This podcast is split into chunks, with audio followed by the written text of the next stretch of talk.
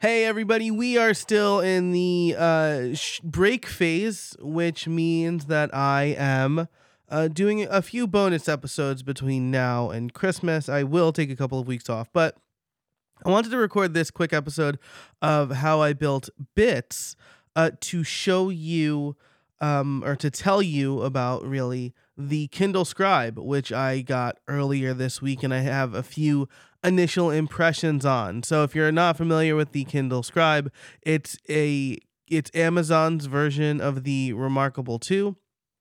The big benefit for me, at least besides the price difference, it's a little bit cheaper, is uh, that you get your entire Amazon library right on this device as well. So you, you don't have to import Amazon or ebooks or whatever. You can get them all in the Kindle uh, Scribe. So I'm going to give my initial impressions in this short episode of how I built bits.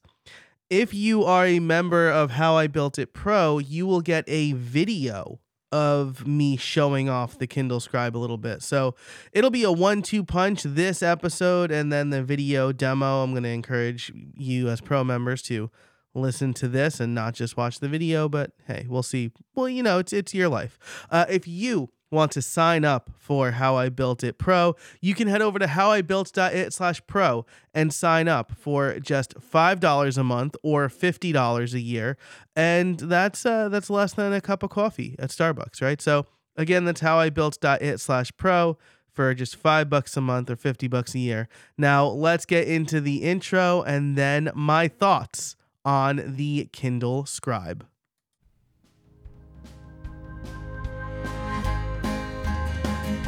Hey, everybody, and welcome to How I Built Bits, a shorter clip show where I highlight a tool, piece of software, or technique that will help you in your creator business. My name's Joe Casabona. These episodes are short, so let's get into it.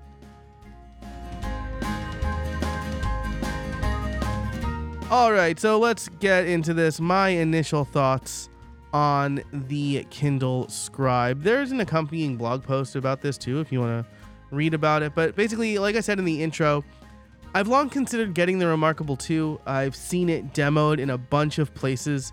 Uh, I've seen it in real life. Uh, shout out to Meg Stevenson, uh, who gave me like a full walkthrough at Craft and Commerce over the summer. Uh, but I've never pulled the trigger because I just I didn't think that it would add that much value to my current workflow. I've written about the iPad mini. I love the iPad mini, it's my all in one device. But uh, the thing with the iPad mini or the iPad Pro is they weren't really like the Goldilocks device for me for taking notes and reading, right? Because even if I'm doing uh, distraction free stuff, distractions still find their way through when I'm using a device like that. And so I've always wanted a dedicated device.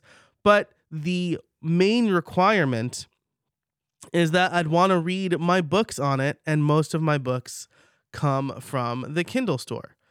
And part of the reason I've always been partial to reading these Kindle books is, is I like taking notes in and on them. Um, and my iPad mini did that just fine for a while. But then Amazon announced the Kindle Scribe. And I sat on that for a while. Uh, I I went to order it immediately and then I thought I need to save money and I don't know how much value this is going to add. But then I have heard people talking about it before it came out. And I thought, you know what? Let me see what I can do. And you know what? It was more affordable. Uh, they had an initial deal for Prime members. And if you traded in an old Kindle device, you got the trade in value and you got a, a bigger discount on the device. So I got that $500 device down to 200 uh, and I wrote 280 here. That it was actually $238 when all was said and done. So I got it to less than half the price uh, that I was initially looking at. So really happy it came. There was like a weird shipping issue and I got it a few days later than I expected, but it, it's here and I love it. So here are my initial impressions. It's big at like 10 inches, I think, but it's not too big. It's super thin, so it's not heavy. And I will say, it being super thin make made me buy. I, I didn't have a case for it. um, and I bought a case for it because this is the first device I've had in a while where I was worried I was gonna break it, or if I left it in the wrong spot, my kids were gonna break it. Um, which could still be the case. I'm I'm gonna keep it away from where my kids hang out, but really thin and light. And honestly, the size. I mean, this holding it just without the case again, it's like a little slick. Um, but it's not it's big but it's not too big right? And i love the extra space on the side of uh, like on one side where you can grip the device um because you don't have that on on ipad or ios devices I, ipad os devices. You, you kind of need to hold it in a kind of weird way or obscure part of the screen. So i like that you don't really need to do that with the kindle. It's definitely a, a, a single purpose device for reading and writing, and I'll get to that in a minute or in a, in a few minutes, right? Um, reading on it is nice because of the size. I can crank up the font uh, without feel without it feeling too crowded, uh, and this is like, I guess it's a little me getting older, but I like having the font size a little bit bigger on my reading devices. Not my phone. My phone is still in the normal font size, but uh, I like having since I have the extra space it's a little easier for me to grok when uh when the font size is bigger. Um, it, it comes with all the standard Kindle features with the lighting, the backlighting, uh, and the warmth, and it has a dark mode. I don't know if other Kindle devices have dark mode, but that was a cool feature. Um, but that's all part of the Kindle, right? The thing that I was excited about was the writing feature, and I love their notebooks feature. I've been using the Kindle Scribe as my primary note taking device this week, and it's been great the case I got uh, has magnets in it and folds in a very clever way so that uh, you can use it like standing straight up, right? So it's um the bottom of the case is flat and the the uh, device is perfectly vertical, which it's very sturdy. I was using that to read yesterday, uh, but also if you turn it around, it puts the Kindle on a slope um and it's like a really nice like writing tablet like perfectly elevated. I was really shocked at that. So it's sturdy it's a really nice case and uh, it's like a flip cover uh, almost like a reporter notebook uh, so, and and again it turns into this really cool um like elevated writing uh, situation where i'm not like flat and it's i it's really perfect. I, i'm i couldn't be happier with the way with like ergonomically how I'm writing with this case. Uh, the the pen is light and it's super neat. Uh, there's an eraser. I got the premium pen, so the eraser on the other end, right? So you just you turn it around and you erase like it's a pencil. There's also a shortcut button that you can configure. Uh, I use it to highlight. You can use it for uh, pen, which is what the main feature is or the main function is. Uh, eraser, which if you don't have the the premium pen, maybe you want to do that. Uh, so there's pen, eraser, highlight, and then sticky note. So and I had it set on that for a while, but that's only in Kindle books. And I was using the highlight feature like across the whole device. So that's what my shortcut is. I use mine to highlight.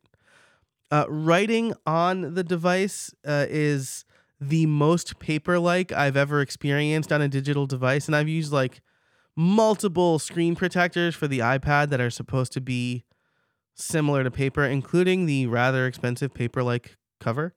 Um, and this has been just great. Um, I'm really happy with it.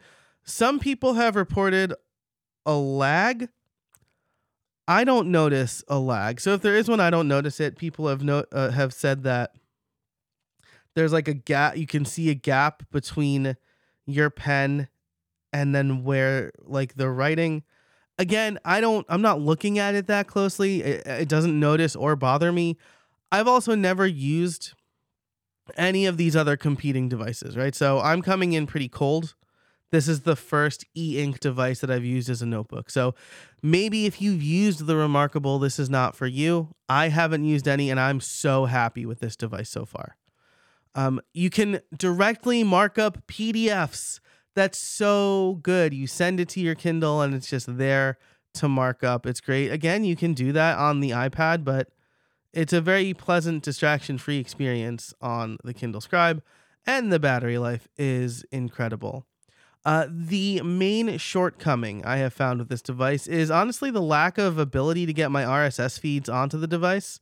I would love for this to be my one and only reading device, right? And so that means I'd love to choose between articles I've gathered and books I'm currently reading or PDFs I've sent.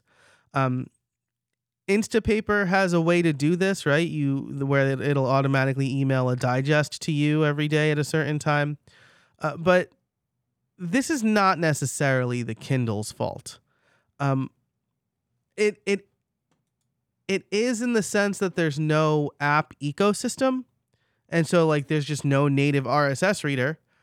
Uh, there is a website f- specifically for Inoreader, which is my current RSS reader but again, it's it's it's not all the way Kindle's fault because articles written for the web just don't really work that well on a book medium. If there are embedded links, for example, and I send an article to my Kindle, I can't click on that link and the link might not look great on the Kindle anyway. So this is maybe it's a pipe dream, maybe that's why the Kindle's been around for so long, but there's not been like staying power with any of these RSS to Kindle apps. I'm going to try more I'm gonna sign up for Instapaper Premium and try more with that. Uh, Readwise also released their new reader. It's like super in beta. You can't even import like an o- OPML. You can't even import RSS feed exports to it yet. It's supposed to be like an all in one thing though. And if that can send things to the Kindle, that would be killer for me. Uh, I pay for like the lower tier on Readwise to get my digests of highlights and things like that. But um, again, that might be a tough nut to crack. And so Instapaper looks like my best bet, but that's not really Kindle's fault. Uh, now, I have seen reviews where uh, people have compared it to the iPad, and I just want to say it's not the iPad. Like, it's not. If you want the iPad, get the iPad. I have this because I I don't want an iPad to read on. I want something that looks and feels like a book, but it's not a book. And I want something that can't get notifications. That's the big benefit of e readers to me. So if you, I mean, if you're reviewing it or you're watching a review and you hear a lot of or you're saying a lot of well i mean it doesn't do this but the ipad can then this is not the device for you like it's just not like if, if you expect it to have feature parity with the ipad um, then it's not for you. Now, if you're like, you know, oh, the Remarkable 2 does this better, then like, yeah, that's that's a that's a fair comparison. Um, but I bought this specifically so that I would have my internet connected devices with me less, right? So theoretically, I could leave my phone and my iPad in a different room and just have the Kindle Scribe with me and read and still write notes when I get ideas. So that is those are my initial thoughts on the Kindle Scribe. I love it so far. Like I said in the beginning, if you want to see a video demo of it, I'm doing that for members of How I Built It Pro. You can sign up over at howibuilt.it slash pro. I'll link to the Kindle Scribe. It'll be an affiliate link uh, in the show notes for this episode and over on howibuilt.it. But that's it. Thanks for listening. And until next time, get out there and build something.